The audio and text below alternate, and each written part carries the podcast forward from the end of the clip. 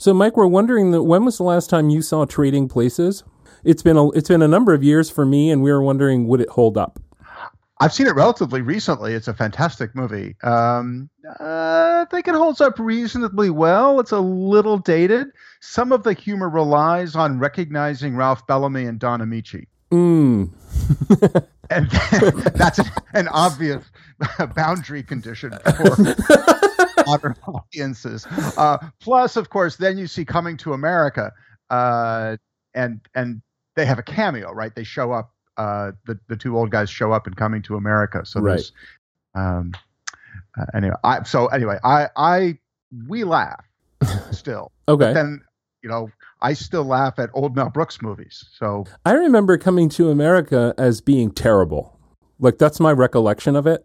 But my recollection of Trading Places is that it was actually quite good. I agree on both counts. Huh. But was this moment in Coming to America where you saw Ralph Bellamy and Don Amici as older homeless men by the side of the road. And right. There's that moment of recognition, and then the movie moves on.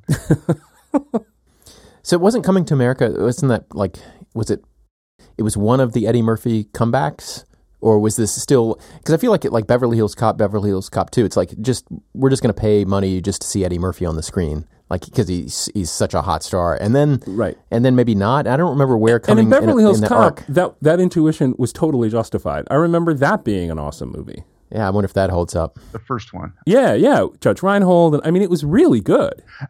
Interestingly to me, the most durable part of Beverly Hills Cop is neither Eddie Murphy nor Judge Reinhold. It's John Ashton, who's the older police detective, the straight one who plays with Judge Reinhold. And he had a long, really great career as a character actor. Huh. Can't even picture him. Was his head kind of round, and was he a bit balding? Right on both counts. And maybe a mustache, a blonde mustache? Yep. Yeah, so I can picture this guy. Yeah, he's just sort of, like, you would cast him if it was a small part and the guy was going to have a stroke, like about a third of the way through the movie. You would cast him for that part, because that's totally believable. Like, he had this tension about him that you feel like, okay, he's got to have cardiovascular issues. I remember nothing about that movie. I mean, I remember I remember all those kids wearing like the Mumford High School athletics club shirt around, or is that what it was? I don't remember. And I just remember I just want to be clear for everybody. I say that as someone who is usually about 4 minutes from stroking out myself. I'm not trying to be critical in an unfair manner. You're just saying that's the type of that's the casting. Exactly. Yeah, I remember Axel F. I remember the theme. You remember that little yeah. Yeah. Wow. So there you go. That's all we have time for today, Mike. So, hey, I could keep going on 80s movie trivia. And Bronson Pinchot played Serge. Serge. Oh, I remember. Serge. Now that was there's sort of some homophobia in the Eddie Murphy scene with Serge that I think probably wouldn't hold up, actually. Just a tad. Now that I think about it. But even Homer nods. It was just locker room talk. What are you going to do? Just locker room talk. Nice. Yeah. I don't know if we want to. Do we want to keep going down this road? I'll go wherever you want to go. It's your show, Joe. No, I'm your guest. It's your show, man. So, Mike, obviously, we invited you on to talk about my paper. Joe. I think Joe invited you on to talk about his paper. Is that right, Joe? I guess. At Christian's urging. I believe that. That's why we are here. We are gathered. At Christian's urging. Yeah. No, definitely at my urging, because I think it's, Joe has written a really interesting, fantastic article, which is kind of not exactly the beginning, because this is not your first piece in this genre, but it is one of your opening moves, opening gambits in a move to kind of transform the world of legal thinking about the way we think of precedent, really. I mean, it's huge, potentially huge. Could be. So here's what we thought, instead of just Joe and me talking about this, we need someone else who can bring more to the table, which is that's almost sounds... So we grabbed anybody, and Mike happened to be nearby. When I put it like that, it almost sounds redundant. Of course we need someone else to bring more to the table. But Mike, you and Joe know each other kind of professionally, and you're in the IP world. Joe's first article in this vein, I think it was your first, right? Was about the IP cases, and this is your second. Do I have that right, Joe? The first and second are both about IP jurisprudence, they're doing different things, and the second one has a bigger data set than the first. Okay. And in part because the first was at a time when it was less clear to me, for example, how much Supreme Court citations focus on their own prior cases and not much else. Mm-hmm. That was a fact I learned along the way, mm-hmm. Which has been documented in a number of different citation studies, and I certainly found that to be true in the IP area as well. So in the first study, I actually tracked the court's citations in their IP cases to all prior case law sources, courts of appeals, district courts, right? Well, let me set it up. But it just turns up there's not much there. I'm going to stop you. I'm going to set it up, and then I'm going to kind of throw it over to Mike for the better setup. Okay. So how does that sound? Is this a good plan? Do we have a plan? I love it. I'm a guest. Yep. Let's go. This is going to be a classic oral argument episode. I can smell it. I think that's that smell. I'm not sure. It might be the coffee. But the upshot is that Joe has done a study where he's basically counting citations. He's going through a body of cases and counting their citations to other cases and building a networked map of how all these cases cite one another, and then doing an analysis based on co-citation, like which cases get cited together.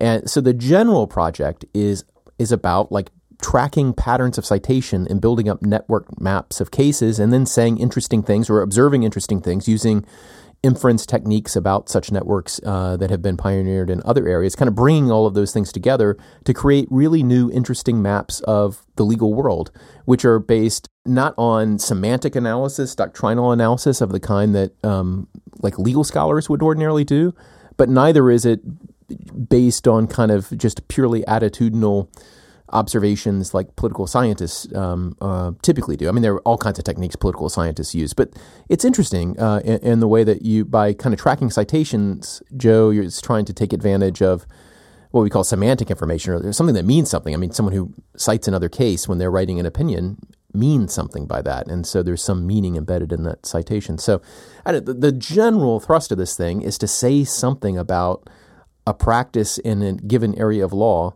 by tracking what cases cite what other cases and building out a network and saying things about that network. So that I'm just trying to get that the general scope of the project out before we dive into details. I don't know, Mike, how would you, when you first read this piece or maybe one of the earlier ones, how did you encounter the project? So I'm going to ask Joe in a minute sort of what was the intuition that sort of launched him on this pathway, because I read two or three different things that strike me in the project in general and in the paper, one of which, Christian, overlaps with the way you describe it, which is very much an extension and a novel intervention in the kind of sort of network mapping as a metaphor of citation practices and the character of legal authority in legal systems. And that part of the project is evoked by the quotation from Fred Schauer that begins the paper, Fred Schauer being a extremely well-known and highly regarded scholar of law, legal systems, precedent authority, and so on. There's a second character to the project overlapping with the first that takes the mapping idea and makes it much more literal because of the visualizations that accompany the analysis of the data. And I found the visualization aspect of the project very, very exciting and compelling in its own right. And the third thing that sort of leapt out at me, and it wasn't, I would say, a consistent theme throughout the paper, but it was repeated as a kind of motif here and there in a way that I really noticed, was the references to signs and symbols. Yeah, and yeah. How the sort of the network topography is anchored in this self-referential system of signs and symbols that almost recalled for me sort of a, you know, sort of evoking semiotics and sort of that literature again in an overlapping but somewhat distinct sense. So I was you know, hearing lots of different things going on here, all of which were really stimulating and exciting to me because of their just the novelty of it and sort of the landscape of potential that's being opened on all of these fronts. But I was really interested to hear from Joe. So what was his point of entry? Either one of those three or something else. Well, the point of entry, which led to the first paper in this series. This is the third that we're talking about. But it all began because I was trying to understand. I had an intuition that the Supreme Court's practices in explaining its decisions in patent cases would be demonstrably different from its practices in explaining its copyright and trademark decisions.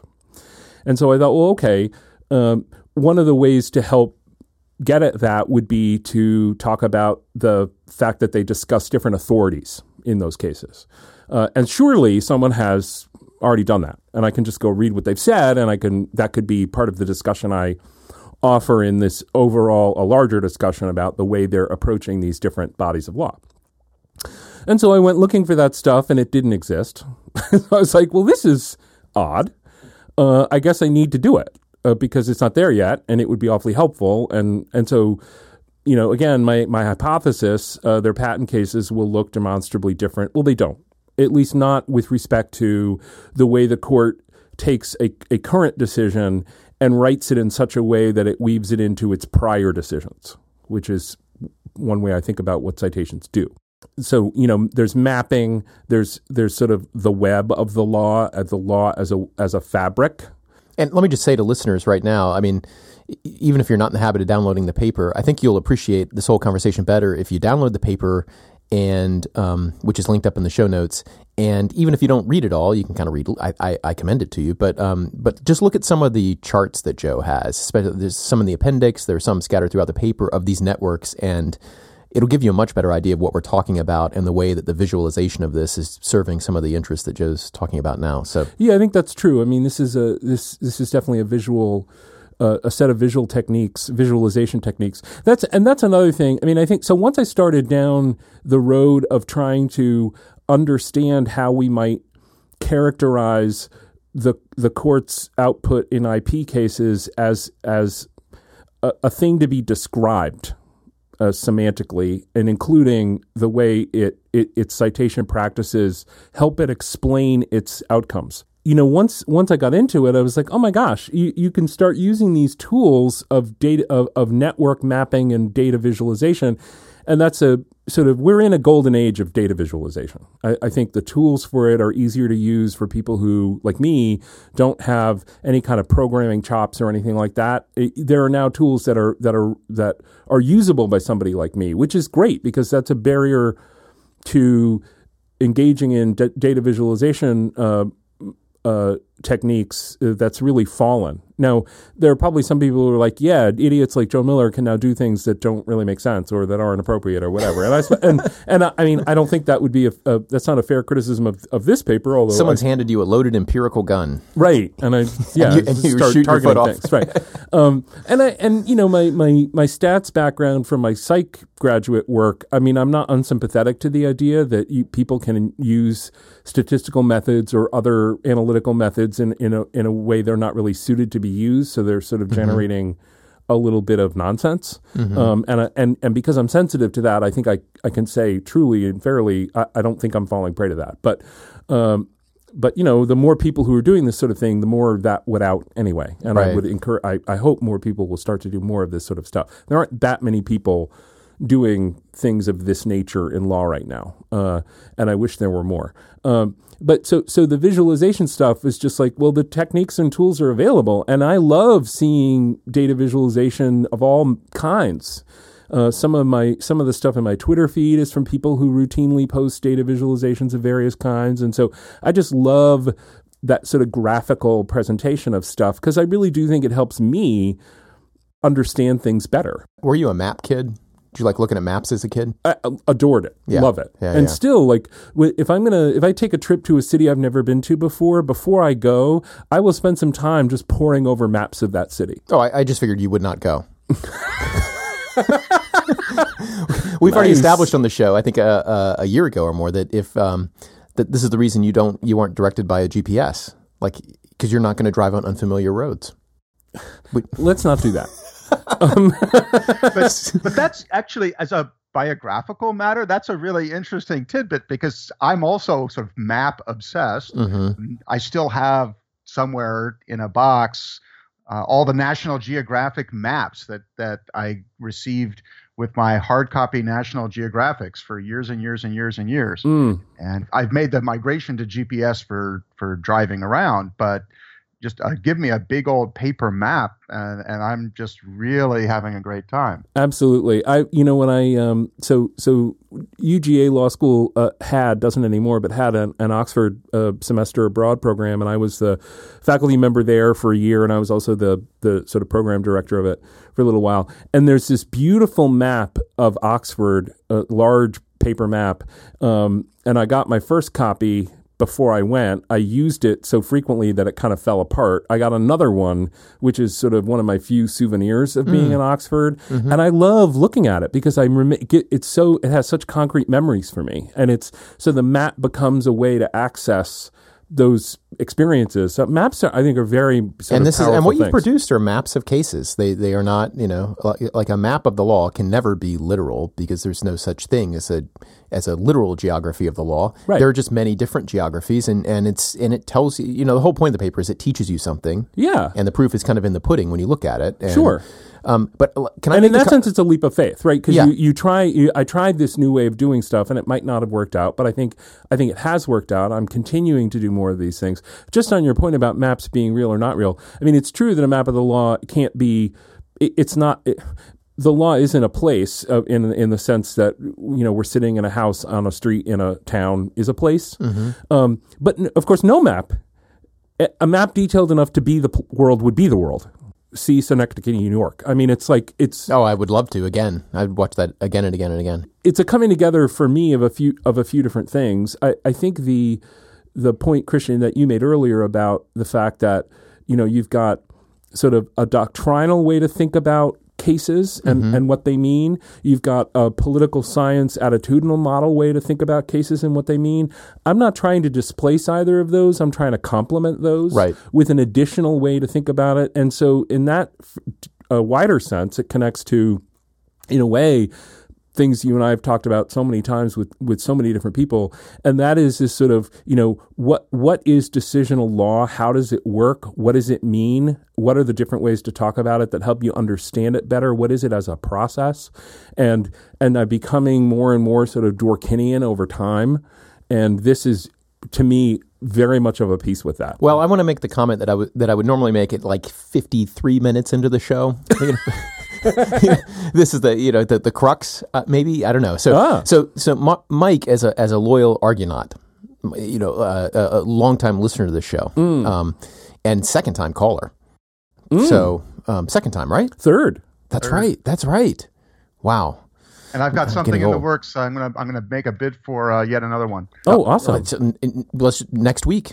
Yeah, I mean you truly are achieving guest host status. But you've heard you've no doubt heard before, as all loyal Argonauts have, Argonaut coined by a listener. Mm. I very much like we Joe and I disagree on how to pronounce it, but I'm correct about it.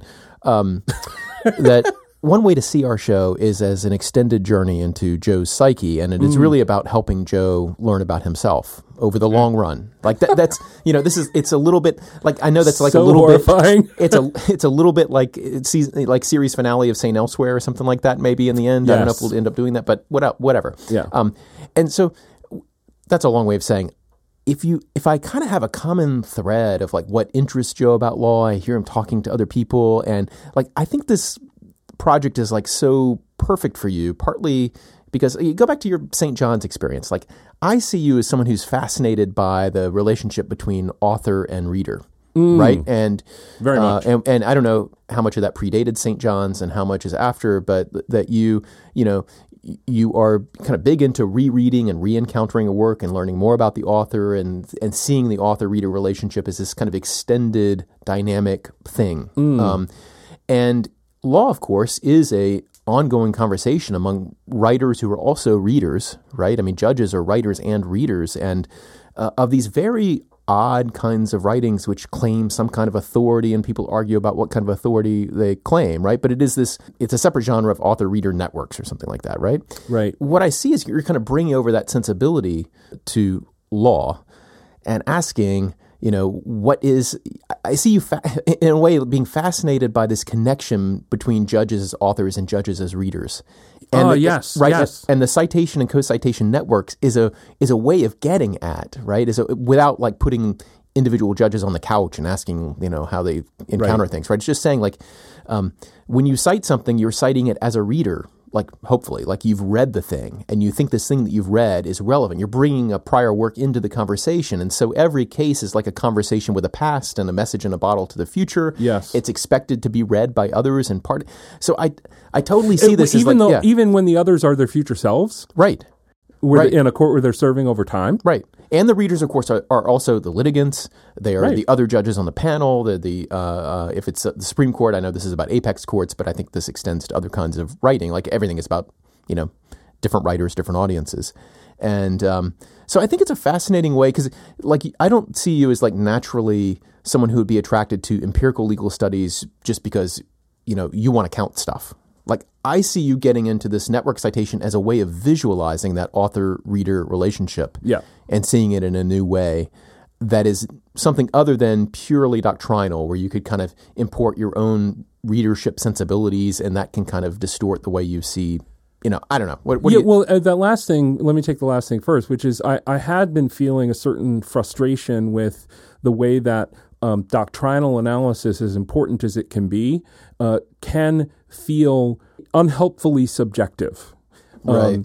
In a sort of, well, I've got my story and you've got your story, and it's great to share stories and it's great to think about stories, but when it comes to actually, you know, moving a mind from point A to point B, can those subjectively developed stories about doctrine?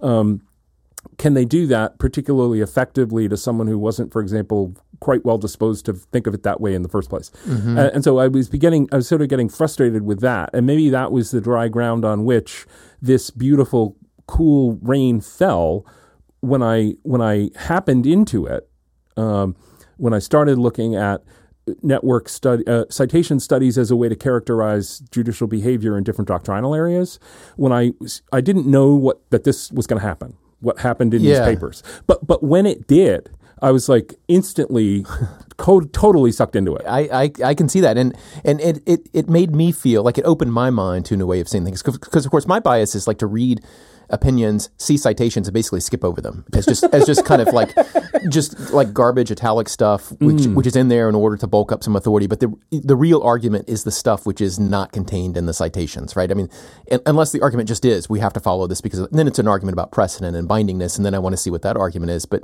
so to me, it's just like visual garbage, or it had been, And that's, you know, that's one of the deficiencies in my own kind of education, my own thought, right, is that I hadn't really thought about how much my reading of law could be enhanced by appreciating it as a conversation between writer and reader in a way that could be kind of where the citations actually carry some meaningful signal, where they become symbols, right? And so that's like...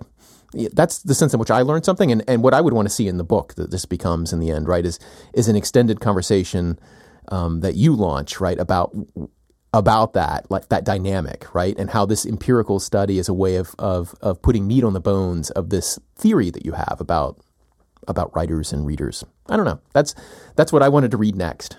So, Christian, I think that your sense of how you read cases and sort of skipping to the meat and skipping over the connective tissue of the citations is consistent, I think, with the way a lot of us sort of apprentice in the law. It's consistent with the way most legal education, I think, has come to prime new lawyers or law students to, you know, read the cases to derive the rule and then use the rule to sort of process a set of facts to somehow logically produce a certain outcome. And it's only later in your career, whether you go career as a practitioner or an academic or something else, that some of this nuance and context starts to emerge.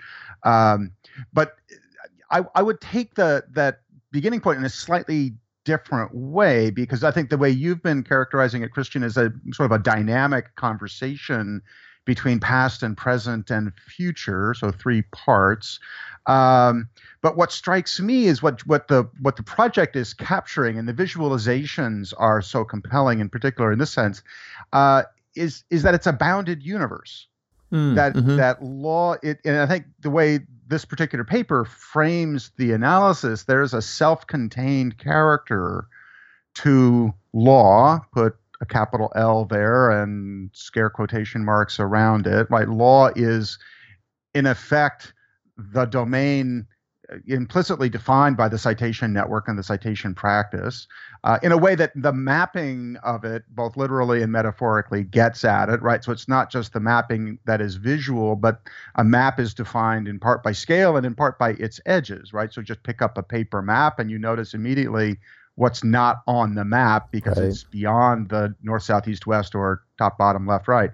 And so here, there's a really deep systematic exploration of law as a more or less autonomous doctrinal system, right? That, you know, so, and, you know, the longer I've been a lawyer, the more I'm captured by the sense that there's this, the interdependency of the formal analytic structures of the law, precedent and statute and interpretive techniques, and then the things that influence law that come from so-called outside legal institutions. It's interesting because it's bounded. I hear you talking about it being bounded in a different way than, and you know, again, my own approach had been maybe closer to Holmes's approach. So you read Holmes' Path of the Law, and he discusses in there how we could, you know, this is disagreeing with the law as history, basically, that we could burn all of the old reporters and just keep the last couple of years and we would lose nothing, right? Like the cases are just kind of applications of law and we can derive everything we need from kind of the most recent. And that's also a description of law as bounded, but as a kind of bounded system of kind of rule-guided decision-making. But that's not the kind of boundedness that you're talking about, Mike, I think, or that Joe's talking about in the paper. Well, that's the naive sense that I think a lot of people start with. And so, you know, we're recording this right at the beginning of a semester. I'm teaching a first-year course, and I know from doing this and having done it in years past that that's the naive sense that new law students bring in. And that's what they want you to talk with them about when they're beginning to read about and learn about contracts or torts or the typical fall semester first-year subjects. They want, what are the rules? What's the current state of the law? How do you take that simple instrument and apply it to some novel set of facts? It takes more acculturation in the practice to figure out that there's a lot more that could be going on. And you know, it's funny, the Holmes, you know, if you took Holmes to be commending a sort of burn all the reporters, sort of like burning the ships behind you after you've arrived in a new land. It could be that if part of your goal is to make sure that people are trying to keep the meaningful principles foremost in their mind and actually think through them and think through how they're applying them and talk about them as actual important ideas, although he is also famous for saying, you know, think things, not words. But if you're trying to get people to say, look, this is what I'm doing and here's why I'm doing it, and I don't use case names to capture those things. I talk about the principles themselves so that I don't get lost and can start to say things that I don't even quite remember what I mean or why I mean it. and it's democratizing as well. All, right? I think that's all quite true. And a powerful insight about, you know, some of the risks of, you know, what I'm doing and saying, you know, you look at this and then you'll know. Well, you'll know certain stuff in a certain way, right?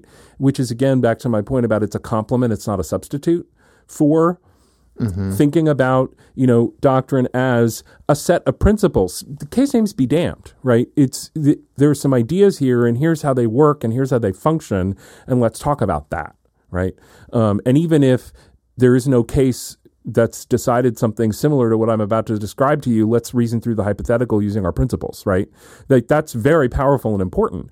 And yet there is this sense in which, again, I feel like I've changed a lot as a law teacher and as just someone who thinks about this stuff over the last 20 years, you know, this stuff does take place in time.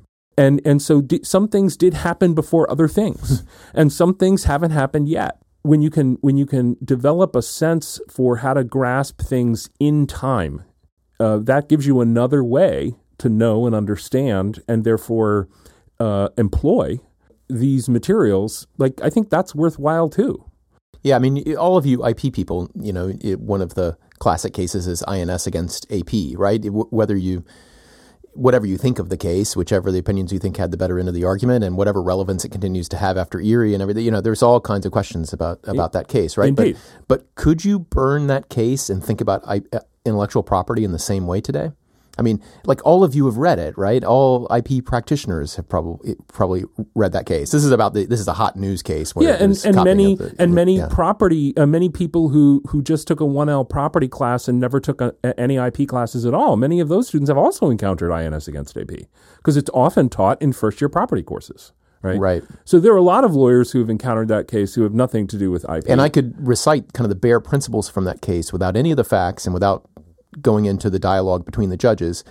And I guess, like, so part of the project, you know, it is about citation, but I get the sense that you believe, and from what Mike has said, that Mike believes that you just don't get the same practice without embodying those principles in a factual situation. In other words, it changes things to embody principles in a particular factual setting and to have a particular set of opinions from the judges.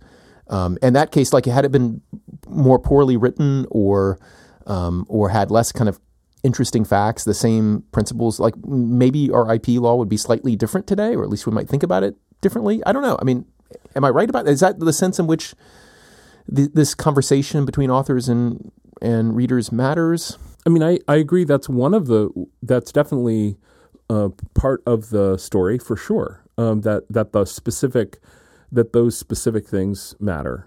I don't want to put words in your mouth either, though, Mike. I don't know if that captures part of the naivete point that you're making, but I think it does. Although it reminds me of something I was going to contribute earlier, which is that sort of a next stage or a later stage in this project. I'd like to see exploration of sort of the symbolic or signification values that Joe refers to in this paper. That is, if new case X cites prior case Y, you know, so what's signified by that citation? What, you know, is it the embodiment? Is there symbolic sort of signaling value? So if a modern IP case were to cite INS versus AP, what is going on there? So what's the meaning of that in the ongoing conversation, the dynamics, right? So when you say, what if you could, you know, if we burned INS versus AP,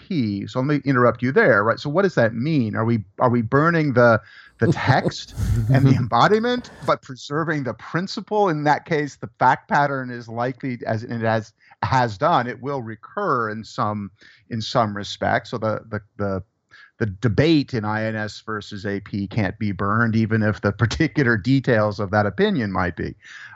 So there's a very complicated sort of symbolic conversation between authors and readers that's at work, and I'd like to tease out, or like the next version of this project, to see how that can be teased out in some respect.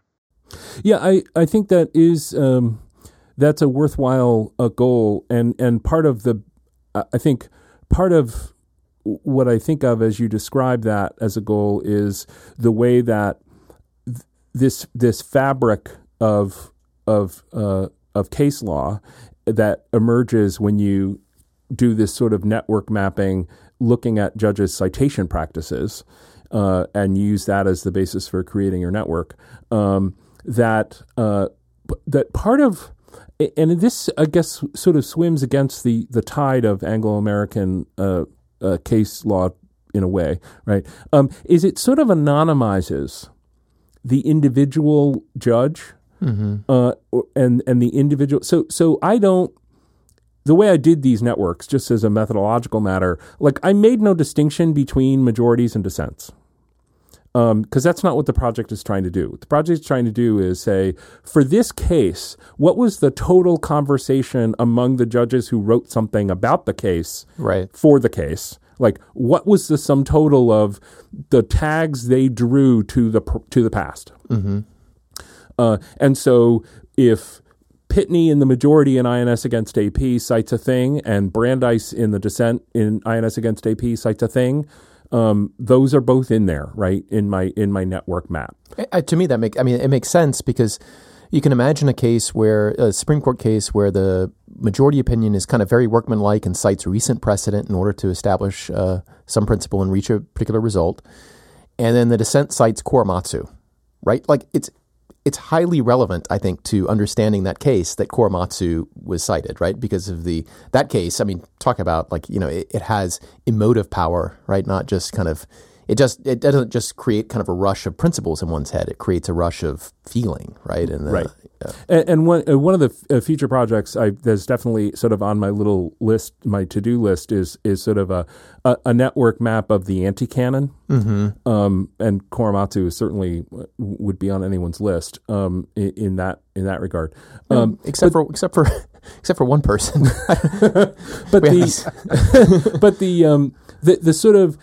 fact that there's this sense in which this and it's funny because I'm not one who buys into the sort of Langdell laws of science kind of stuff, generally speaking.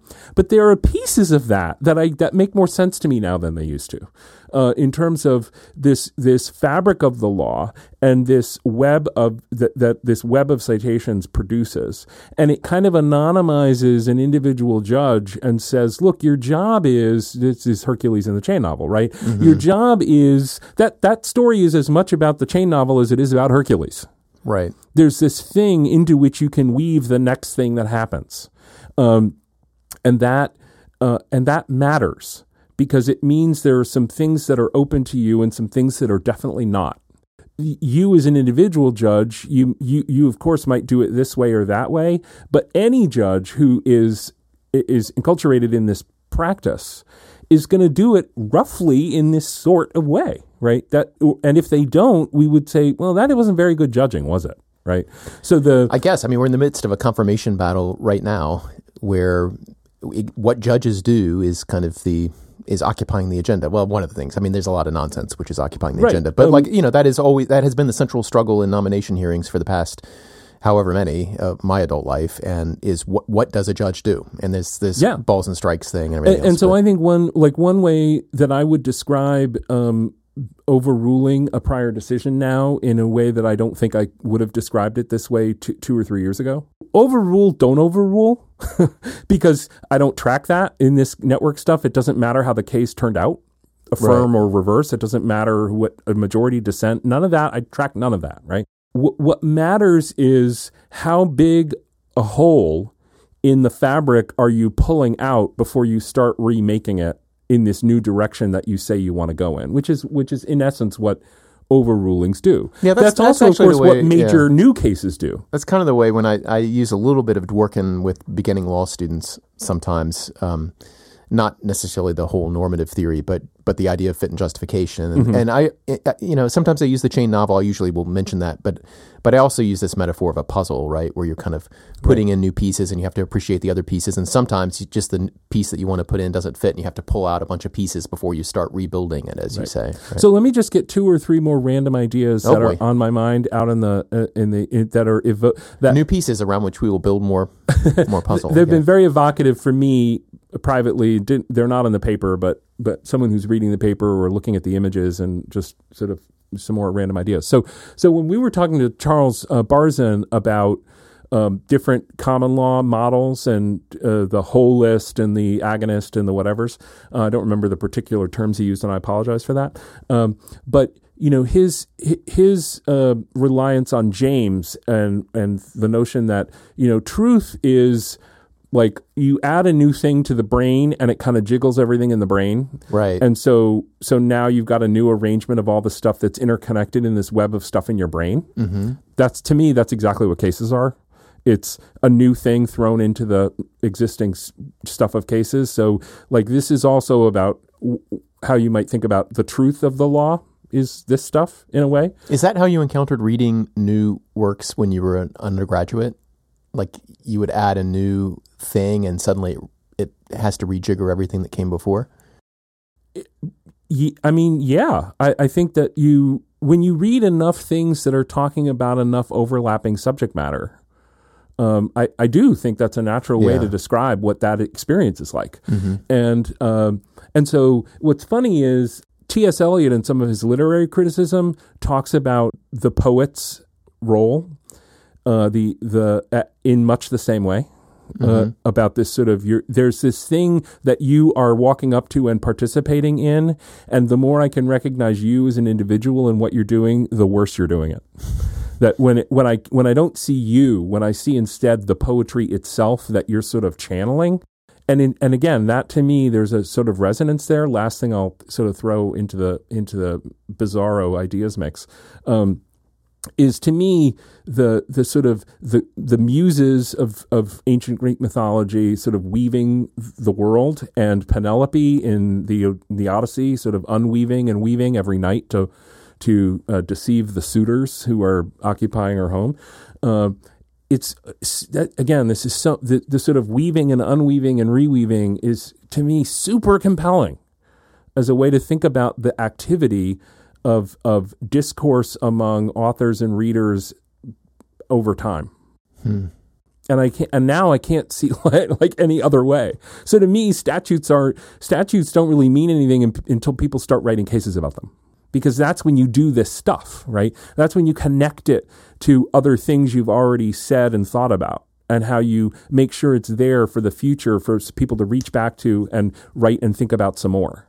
Kind of crazy. So I don't think it's crazy at all. So that's why I enjoy this project so much, because you've just described basically the entire contents of my brain. But what's interesting, to push on that a little bit further, and apologies for not being able to keep up with the Homeric references, but you've got multiple disciplines, multiple practices operating at the same time, right? So you've got there's sort of the if you characterize a statute as a practice, because it only makes sense in terms of the evolving weaving of interpretation and statutory writing, and then judicial interpretation, and it's all part of a fabric.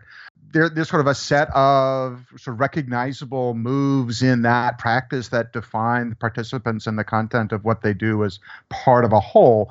But then there's also so that practice which exists within what we recognize as the legally given sort of domains or disciplines, right? So this is reminding me of what you said earlier about Langdell, right? So there's sort of a contracts mosaic and or fabric, and then there's a recognizable torts fabric or mosaic, and that's not there's sort of a layered or interdependency relationship between the subject matter domains as we currently conceive of them, and the background professional domain of, we are all lawyers, so we all participate in this shared practice. And they really do cluster too. That's another great thing about this technique for me, is that it allows the clusters to sort of emerge themselves from the judge's actual behaviors of doing these citations, that things do cluster. There are some nodes in the network that are more richly interconnected with each other than they are with other groups of nodes that are similarly interconnected. So there is a clustering of dense connection and less dense connection, and that of course changes over time. Another thing that's powerful about this method is that it allows you to take snapshots at different times, which the second data set in the paper does. It takes 47 to 2018 and does a snapshot halfway through as well. So you can go 47 to 82 and then 82 to 2018 and see how things changed from 82 to 2018. And so this technique allows you to kind of see change occur, including change in the clustering of concepts that are, that we now think of as being closely related, although earlier that people might not have thought of them as particularly closely related. So do you see this, your model here of the judge as consistent with Dworkin I mean, I'm just wondering how, like, whether you see this as an elaboration of a Dworkinian way of looking at what judges do, which is to be kind of deep readers of a society and its legal materials, and then to tell their own story that kind of harmonizes these things. We can use language as justification if you like, but or do you see this as like not dependent on that? I mean, everything you've said and everything you've written here, I mean, if I look at it, maybe because I know you, it does seem like you have a very Dworkinian way of looking at things, even if you don't necessarily see law as a seamless web and you don't believe in the right answers thesis, but I don't know. Is the project dependent on a Dworkinian way of looking at what judges do, does it capture that? Or it's not a strong claim about what they are subjectively thinking about what they're doing. It is, but it is an observable thing that opinions read this way, which is to say they include these links to the past. Yeah, and that's the sense in which I'm wondering if it's a hidden premise of the study. Like, one would engage this enterprise of looking at co-citation and looking at citation patterns if one thought judges were taking in legal data and trying to weave them into a compelling story now, right? That would be one reason why looking at it this way, doing this kind of empirical study, right, rather than looking at the judge's particular psychological foibles or other, like, I don't know. Yes, put that way, I don't, hidden premise. Put that way, it is evidence that makes the Dworkin approach seem, I think, more plausible as a description of how things are working. It's evidence that is quite consistent with that being with what Dworkin's what Dworkin said being so. Now, there, plenty of other people have said plenty of other things that aren't particularly Dworkinian or are frankly anti-Dworkinian. It might be evidence for some of those as well. I don't know. Yeah, this is why I'm waiting on the book, if you can tell. I think there's a lot that Dworkin says about Hercules and the sort of the project of moral justification that I think is a little bit harder to understand and discern. I think it's certainly with fit. Mm-hmm. That part may not be a necessary view, but like this kind of judicial methodology seems to me to be so tightly bound to. You one can do the project no matter even if you think judges are basically umpires, balls and strikes and all that, like whatever you think, like the project still works. I mean, you can still do this thing, right? But it seems to me the depth of the project is in understanding a certain kind of judicial mind, right? About like authentically reading and having space to kind of decide and weaving a story. Yes, right. I mean, I think that's integral to the project in its best light. Yes, I agree, and. Of course, because we're focusing so much, because the project focuses so much, and therefore conversationally we are focusing so much on what judges are doing in a case law process. Some of what I said a few minutes ago is obviously totally bunk and wrong. Right? So, for example, statutes. A lot of compliance with what statutes command never hits a courtroom. Because the statute, maybe it directs a particular official to act in a certain way, and maybe members of the public interact with those officials in an unexceptional way. And so, does it ever see the inside of a courtroom? Is it ever the subject of this kind of searching inquiry? Not at all, not remotely, right? And does that mean it's not law? Of course that's not what it means. So I get that, right? I'm focusing on the part of law that is decisional law. And in our system, that's a big chunk of what legal education is about and what people think of as sort of in today's world, sort of what's the value add? It's in this area of conceptual elaboration and recombination and understanding, I think. Mike, do you have anything to add? Well, the problem is I have so many thoughts swimming through the back of my mind.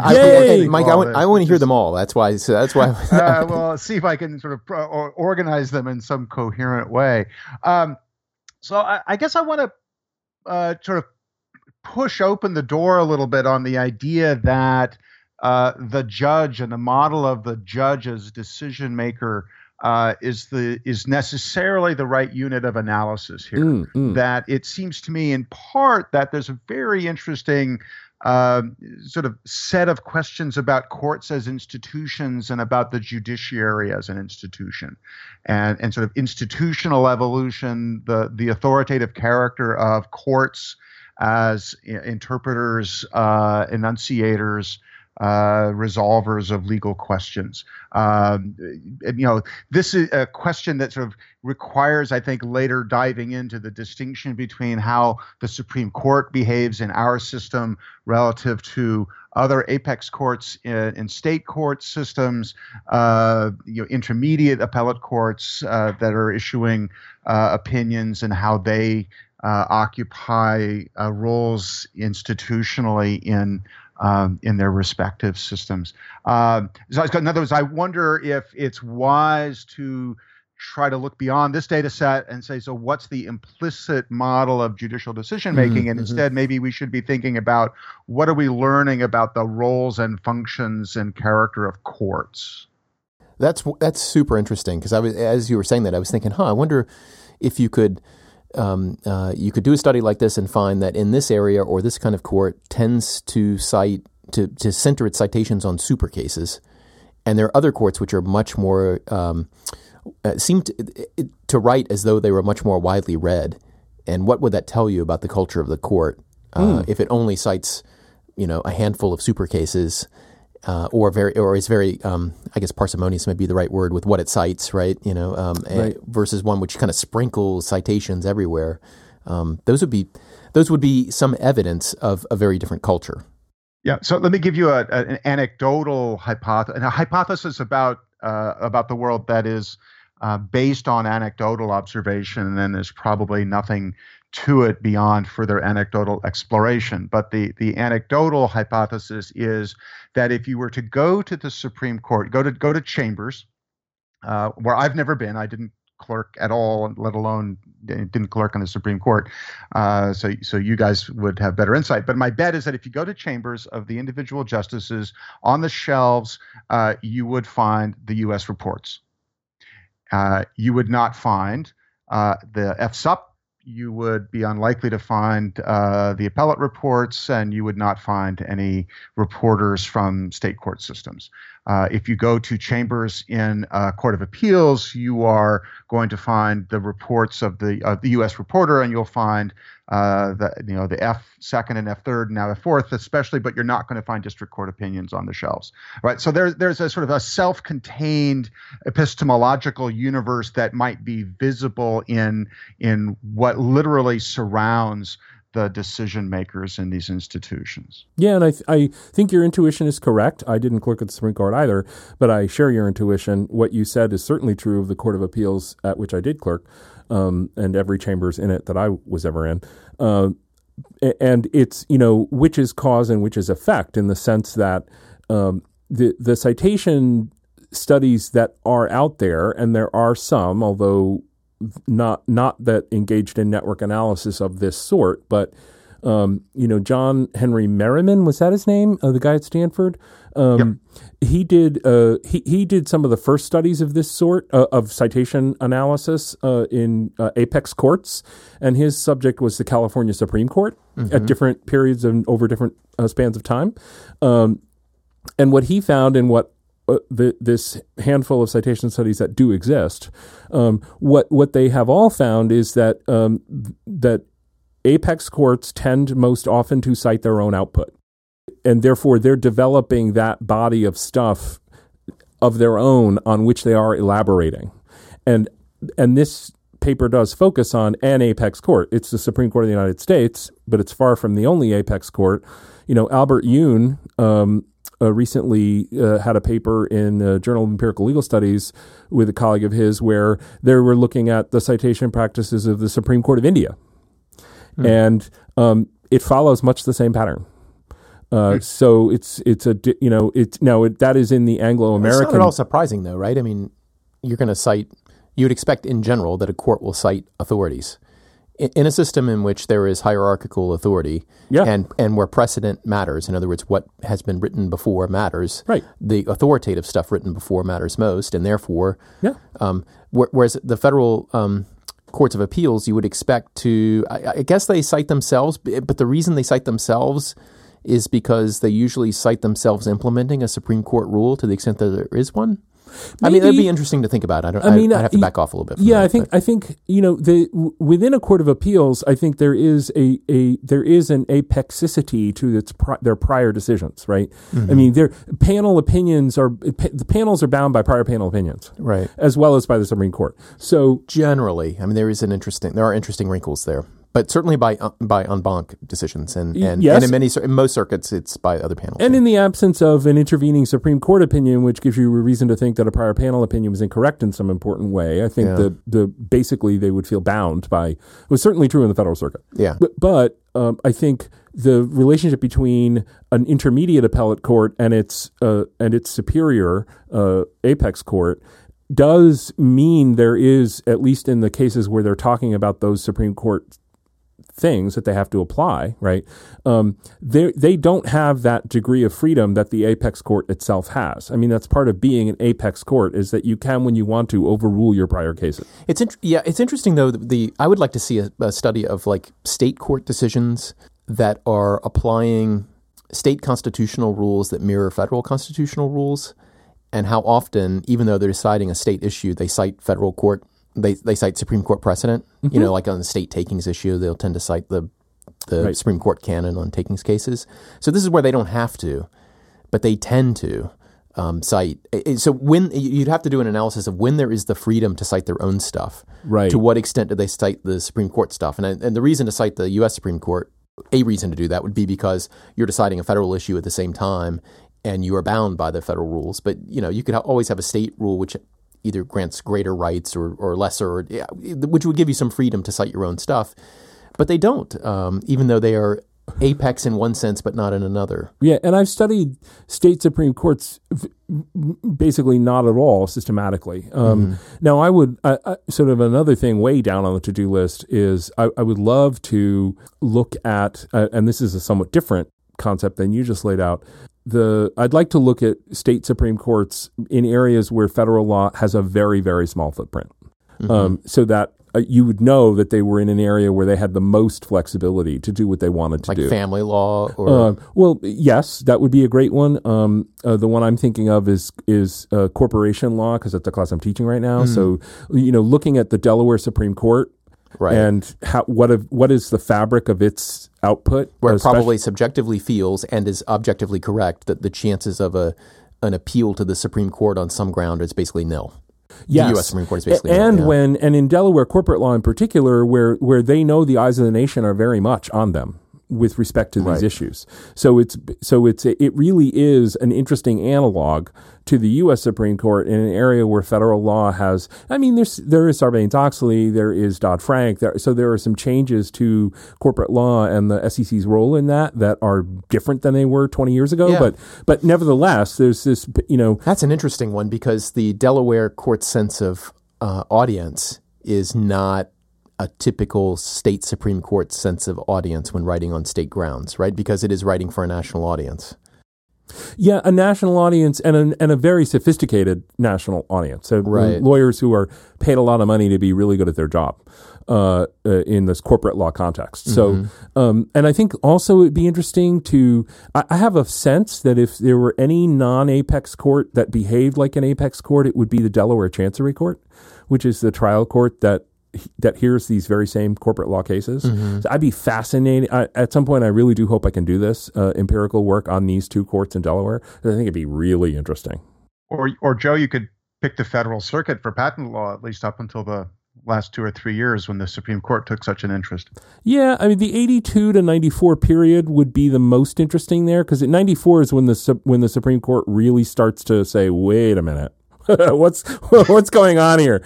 So that 12-year period, it would be kind of interesting. Although, I'm not the IP it's lost virtually all of its novelty for me, and I'm driven in part by an appetite for novelty. I feel like I've won this debate about whether patent law should exist, and that's what's going on here. Because of course, if you were to do that study, I would expect an introduction which at least defends the existence of patent law before I'm going to read further. Yeah, which is why I need to have a co-author. Well, so that tells me, Joe, that we should start presenting your work at conferences with patent lawyers to definitively extinguish the sense of exceptionalism so dominates patent practice. Let me add, because Christian asked about other thoughts I had. Let me add one more thing. I think that sort of in my mind, as we're talking through the, you know, what this research would look like if you took different cases, different state courts versus Supreme Court, and different subject matter areas, which is we've been talking about judges and courts implicitly having essentially complete autonomy with respect to what they cite or don't cite, subject to rules of the court, that is hierarchy in terms of the materials they cite. But in many courts, there's going to be a reciprocal relationship between what the courts rely on in terms of citation and what the lawyers who are practicing in that case are relying on as precedent and advocating. So that in a lot of courts, Supreme Court may not be subject to this constraint to the same degree, but a lot of other courts obviously have resource constraints, so they can't simply do an independent dive into the history of whatever legal issue is being presented. They will borrow significantly from the briefs. The briefs, of course, will rely heavily on what the lawyers expect is appropriate for the relevant court to be relying on, which just means that there's this iterative relationship between expectation and payoff. But it would be interesting to, you know, particularly Supreme Court, you could do this because the briefs are accessible to create a data set that takes the work that you've already done and then backs it up a level in terms of what the briefing provided and what's the relationship between the way the lawyers framed the precedential network and the way the court actually expressed the precedential network in the opinion. I agree. It would be very interesting. And there was, I do recall reading as part of one study, and it's a study that I think I do cite in this paper, although not for this discussion. There is one paper where someone looked at, the author looked at, here's the sort of the stack of things cited in this group of Supreme Court cases, and here's how many of them were cited in the briefs. And here's how many weren't cited in the briefs. And my recollection is the mix was basically 70-30. Like about 70% of the things the court was cases that the court was citing were cases cited in the briefs to them, but about 30% weren't. And sort of like, is it, you know, 7/10 full or 3/10 empty or whatever, but the you know, so I think your basic intuition that a lot of this is going to be based on what the lawyers bring forward. Of course, what the lawyers are bringing forward is what prior judges made available to them. So or what you've been trained as a lawyer to argue. So what I mean by that is, yeah, right. What, you know, when I got out of law school, I go into private practice. I'm in California, so I'm trained in sort of California practice and expectations. And the senior lawyers who are training me and mentoring me as an appellate, as a litigator at every level, are saying, you know, this is the style of citation. These are the types of precedents that are going to be persuasive in California courts for state court practice or in California-based federal courts. That's just, so there's a kind of, back to my point earlier about the sort of the character of the practice. So what's a recognizable move for lawyers in that particular context? It comes down from what you interpret from just reading the cases and the opinions and how you're trained as a student and so forth. But it is also an ongoing acculturation based on whatever practice sitting you're in. Yeah, and it's not just the judges who are building this discursive practice. They're also, you know, the lawyers who are part of it, the clerks who work for the judges are part of it. The way that law school materials reinforce the things that are being done by those participants in the process over time. I mean, it's a discursive practice this complex and thick and socially meaningful has to involve a ton of people over a long period of time, engaging in a lot of behavior, it seems to me. I have a question on that because as you guys were talking, I was thinking about, Joe, and speaking of Albert Yoon, you and I went to a talk that he gave recently when he was here, and it had to do with AI and the way that computers these days can be used to generate legal arguments, and at least as a pointer about which way to go and give you some probability of success with various cases. And one of my concerns there, and I thought about it too, reading your paper, was, you know, what happens when the participants in the discourse start to take advantage of these tools? So, you know, with his, it's you know, you're predicting the success of it, but if everybody's using these tools which predict success, then they'll have a different idea of what's successful, and that changes the, you know, so it's almost like a self-fulfilling prophecy if it's widely enough adopted, and there's a normative question about whether that's desirable. And here, to the extent we're kind of using these tools to take an overview of the discourse, if everybody sees that map, like, doesn't that change the discourse? And the question is, does it do that in a compelling way? Because you and I talked about, like, one possible application of this, of course, is if you're trying to generate the list of cases you should read to get ready for some kind of argument or to write a brief, like, you know, I can imagine a tool like this where you would put in a few cases you know are important and maybe a few issues, and boom, it generates one of these trees, and you know, you can generate kind of a personalized textbook for becoming an expert in a little area. Yep. If everybody does that, then it changes the conversation, right? I mean, this relationship, again, I don't want to keep going back to it necessarily, but this relationship between writers and readers, and as you guys were just talking, the participants, the many participants in this thick practice who've been enculturated in these different ways, yeah, whether it's training to practice in California or elsewhere, you know, there's a way that that's happened. It's resulted in this map. But now if everybody starts looking at maps like these, what, you know, how does that change the nature of this writer-reader relationship and the practice of law? And it's, of course, it's hard to know, but one thing I think it would do, one prediction I feel fairly confident in, which, and of course, accuracy and confidence are not correlated at all. Look it up, folks. But one prediction I'm confident in is that it would slow down the pace of change.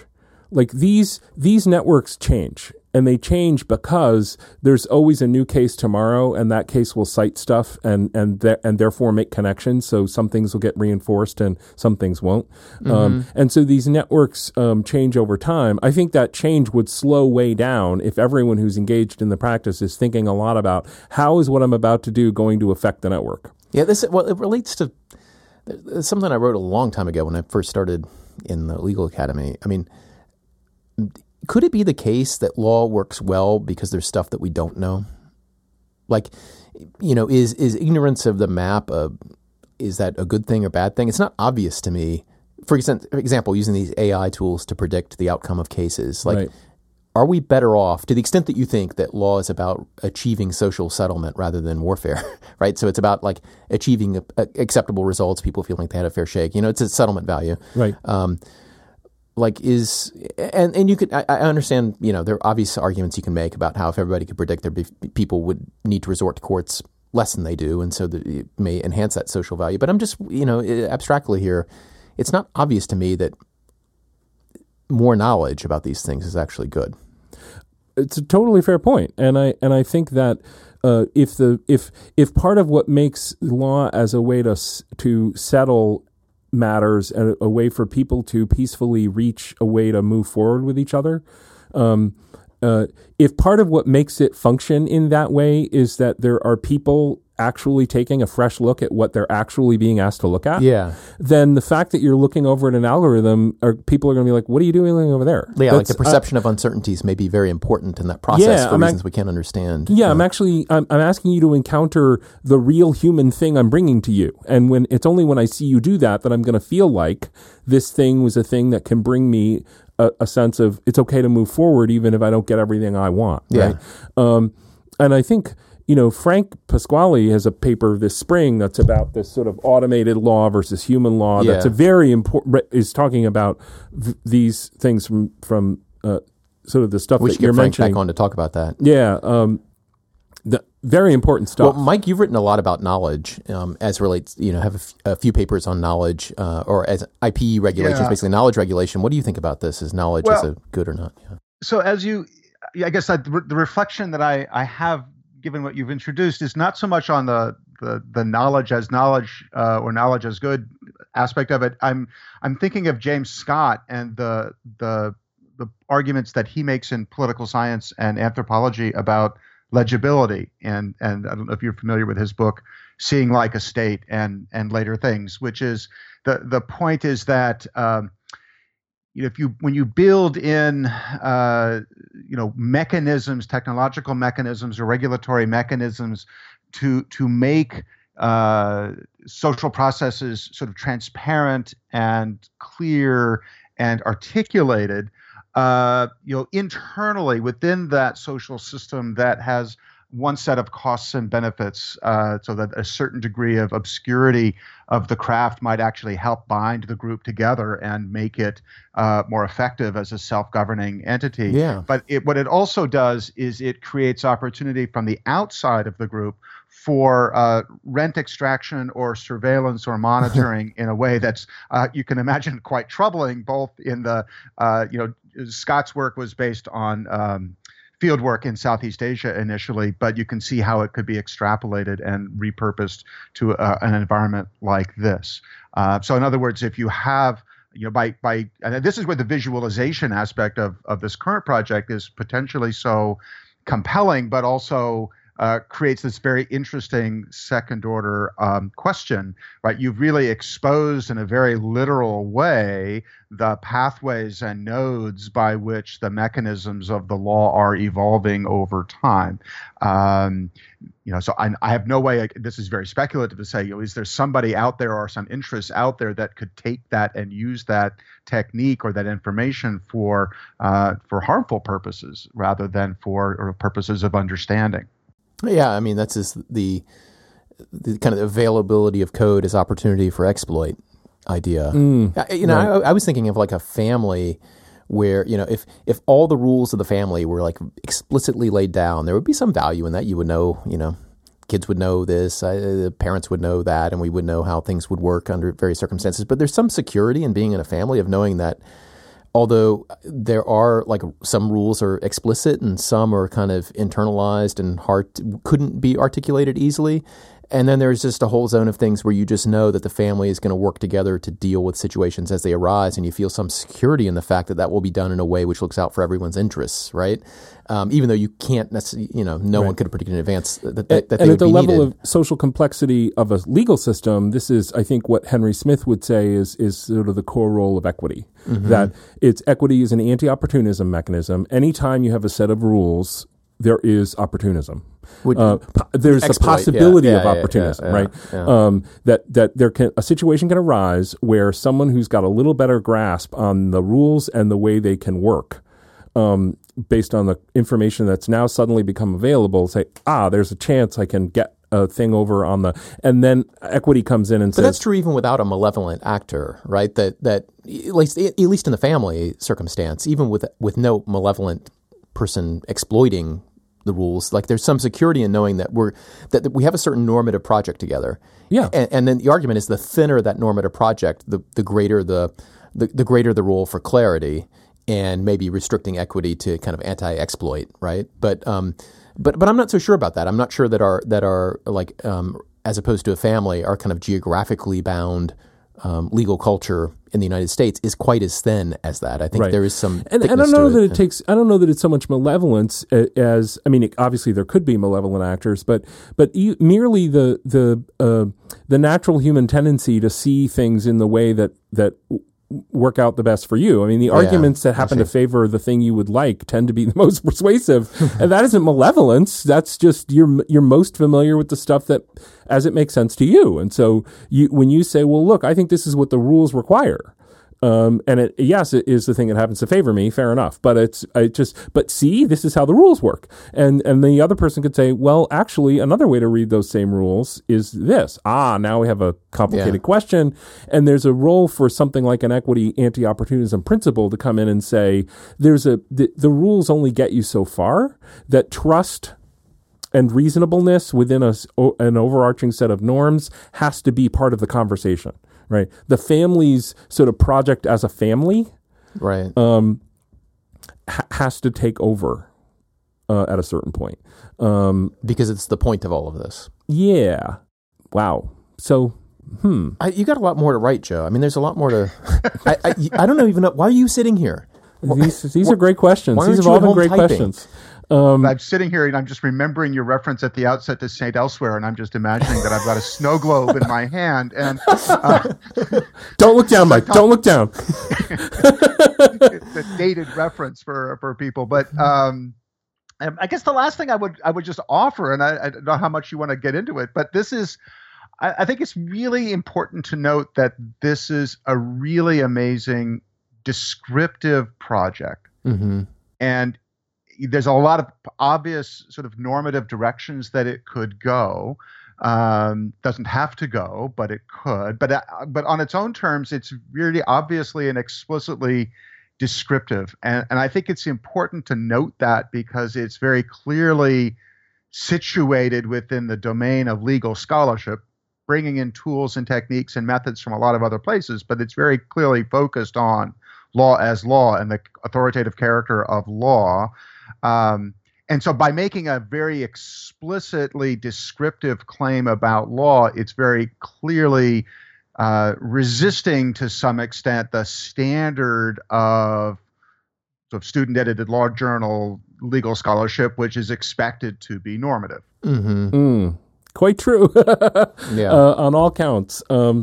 And, you know, there's more empirical legal work than now than there has been at very important points in the past. And I think so the descriptive things that are descriptive and genuinely informative, that really do develop new information about legal systems. I think people have a better appreciation for it now than they did 20 years ago, 10 years ago, and students would certainly be included in that to a degree based on what they're seeing in their first year courses and that kind of stuff. But yeah, I think that's another thing that, as I said in the beginning, where I was sort of getting a little frustrated with scholarship in the traditional doctrinal mode, which includes that sort of normative, like, here's my story mm-hmm. about how this should be. Well, you know, there's a certain part of my mind, at least, that sometimes goes, well, you know, how nice for you. You're not a judge. What the hell difference does that make? And that's not a great. I'm not proud that that's a part of my brain, but it's there. And you know, some of the most fun and interesting and engaging conversations we've had have been about, I think, very valuable normative projects. Yeah. So part of my frustration was a byproduct of my own limitations. Like, there's some normative things that I'm not good enough to do. Like, I don't think deeply enough. So in part, I'm like, well, it's everybody listens to this show knows that. Joe's such a shallow thinker. Sometimes you look for your keys under the lamplight because it's like that's where the light is. All right, I can do this. But wait a minute, Joe. I think you're selling yourself short, right? You think so, Mike? You think so? Just a tiny bit. Not only Joe's think, but it's not just Joe selling himself short, but I think sort of selling short the merit and the social value of just descriptive, observational, carefully done research, right? So I mean, I don't buy an implied hierarchy that says truly deep thinkers do normative work and people who can't keep up, well, at least they can do descriptive work. I think that's misleading. Well, I totally take the point. I think normative, I didn't mean to hierarchicalize them so much as to say, in the scheme of things that are and are not valued at different points in time in legal scholarship, and I'll take the depth metaphor out of it, right, and just say there's some minds that take better to some efforts, and the normative stuff that would be more appealing or fashionable, maybe I haven't done as well at. I don't know, but it doesn't matter. You know, the only thing I've ever asked myself when writing when writing a piece, right, is like, you know, it's always been like, I want to understand this exactly. Better. I want to understand this better. And sometimes understanding a thing better means that you develop that understanding, you see it in a new way.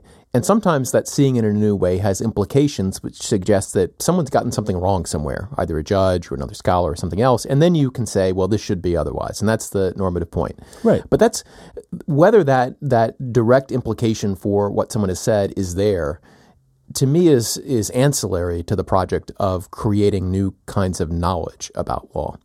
And not every piece needs to have that direct connection to a thing that should be otherwise. I mean, we're building this large edifice together, and it's perfectly okay if, you know, I think the criterion is, does this help me understand our legal culture better, right? For legal scholarship, at least. Yeah. And that doesn't always involve this case should come out differently or this statute should be otherwise. I mean, it can, but that seems to me, again, I mean, you know, I'm sympathetic to the idea that, like, one of the problems with legal scholarship is it's always possible to say something if you want to, right? And so having it cash out to a real outcome, grounding it in some thing that would be different in the world, is a way of kind of providing some kind of substitute for falsifiability. Like, it's not actual falsifiability, of course, but it's a substitute for it. And but I don't think it's the only one. I hardly think it's the only one, and I've never approached my own scholarship that way. And I don't. I see this project as similar to the attitude that as taking the attitude that I usually do, which is like, you know, you have this desire to understand the legal culture of judges and lawyers better, and here's a window into a way of seeing that world that you found illuminating, right? Yes. And that you believe has some promise for further illumination. And to me, that's valuable, very valuable. And so I wouldn't, like, I've always resisted that normative / descriptive, when it comes to scholarship, that dichotomy, because to me, the line is not nearly as clear as many people seem to think it is. Certainly student notes, my goodness, right? Student notes, it's like description, normative, right? Right. The normative is like 2 or 3 pages tacked on to the end, typically, in some. So I think that what you said about wanting to understand something better, and I that is very much how I feel about what it has been like to do this work and continuing to work on these sorts of efforts with these tools, which I will continue to do.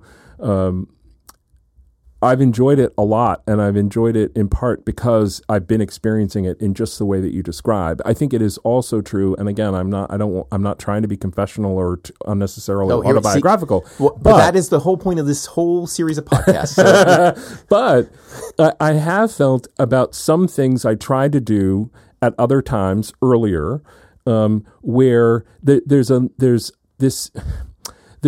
another thing that can occur to me, and maybe it does relate to the St. John's College experience, where I've also felt at times about projects I was working on is like, am I able to say how this is how I'm sort of pulling my scholarly weight or not? Like, is this really on the up and up in that sense? Am I making a responsible contribution in a way that I could justify? Right, and I think that is ultimately. When that's in the front of your mind, that is, I've experienced that as not great. That's a helpful questioning of motivation. If you believe like I do that the character of a work is determined in large part by its motivation. Like, you know, a bad motivation rarely results in interesting work. Like, if your only motivation is I need to write something so that you know, to satisfy a check mark or to enhance my brand or something like that, then, you know. It may be that it's valuable to people, but that's, you know, but a solid motivation of like you authentically want to find out why something is the case or whether something is the case, or you want to, like, coming to one to know one's own mind through exploration, you know, at least, like, you can't say it'll be valuable for everybody, but if it is really valuable for you and it represents a valuable journey for you, the chances are other people will find it really meaningful. And I think it's the only way to achieve that kind of deeper meaning in practice. And this project certainly fits the bill that way for me. Yeah. And I'd add only that in some cases, an explicit motivation of that character is almost unnecessary because the project and the question of the work, it's almost involuntary. It goes back to what we were talking about earlier, and, you know, the autobiographical stories of loving maps. It becomes a question of I can't help myself. I think in visual terms. I think in sort of map making or map interpreting terms. And if you look over the stuff I've written over the years, those metaphors and that language just appears in a lot of the stuff I've written, whether I was intending to go down that path or not. And I think often the best scholarship has that kind of sort of authenticity, that it expresses, you know, the sort of the true intellect and the true motivations almost involuntarily of the author. Warts and all, I have to say, right? I mean, yeah. True, yeah, fair point. Which makes the, you know, the deeply personal scholarship is kind of more tangible sometimes, like to appreciate, like, I don't know, like reading Law's Empire, right? You appreciate like Dworkin's not only genius, but also foibles, and there's something personal about it, it seems. Right. I don't know. Mm. Well, I'm so glad I could join you guys today on your show. This has really been very special. This has been a very special episode of Oral Argument. What was that, Mike? I was just so grateful that you included me. This has been fabulous. Well, if it were up to me, Mike, you'd be included every week. Well, hey, you know how to find me. And you got to tell us. You said you've got an iron that's that you're warming in a fire, so you need to let us know what that is, and we will make sure you join us again. I will do, by all means. And I think this is the post roll. Say this is the post roll. Are we going to be back in 2 weeks, Joe? Is that the plan? Yeah, something like that. I think we're going to try, because of the amount of stuff that you in particular have going on, right? And I've got stuff going on too. We're going to try to, on average, I think we've been posting a show like 3 out of 4 weeks. If you look back over the last, is it going to be 5 years this December, or 4 years? It is 5 years, yeah. Is it 5 years? That's alarming. I feel like someone should buy us a cake. But I can do that. Yeah, the cake is a lie. It's a Portal reference. Mm. Mm. But about 3 out of 4. But I feel like, you know, we're gonna, for the next maybe semester, we'll kind of try to hit a once every other week. Yeah, yeah. Slow down just a little bit. Right. But that's a way to guarantee that we keep doing the show. I mean, we're not going to do like national security law podcast level. I mean, they're putting out usually 2 a day. I think they're on a 2 a day average. That does seem to be, yeah. And they're all interesting. Oh my God, they're amazing. Yeah, they're amazing. But we're not going to hit that. No. We're going to be slower. I would say slower, more methodical, but like they've got us beat on everything, right? Yeah, so basically, we're going to do what we can do, though. Exactly, we'll do us. We've got a lot of listener feedback that is kind of building up. Mm. At some point, you and I will talk about this. Sure. If you want to get in on that, we're oralargumentpodcast@gmail.com. That is oralargumentpodcast@gmail.com, and also Oral Argument on Twitter. All one word, no funny business. Right? Agreed. Anything else, Joe? Nope. Oh, see, I thought maybe this time. I thought maybe you would ask. Is Mike still with us? Yeah, of course he's still with us. I'm still here. So does Mike have anything in closing that he wants to? I was going to go to Mike last. Oh, but shoot. Yeah. Okay, well, good. Go to Mike last. All right, Mike, you've got the final word. Snow globe. Bastard. All right. I'll hit stop.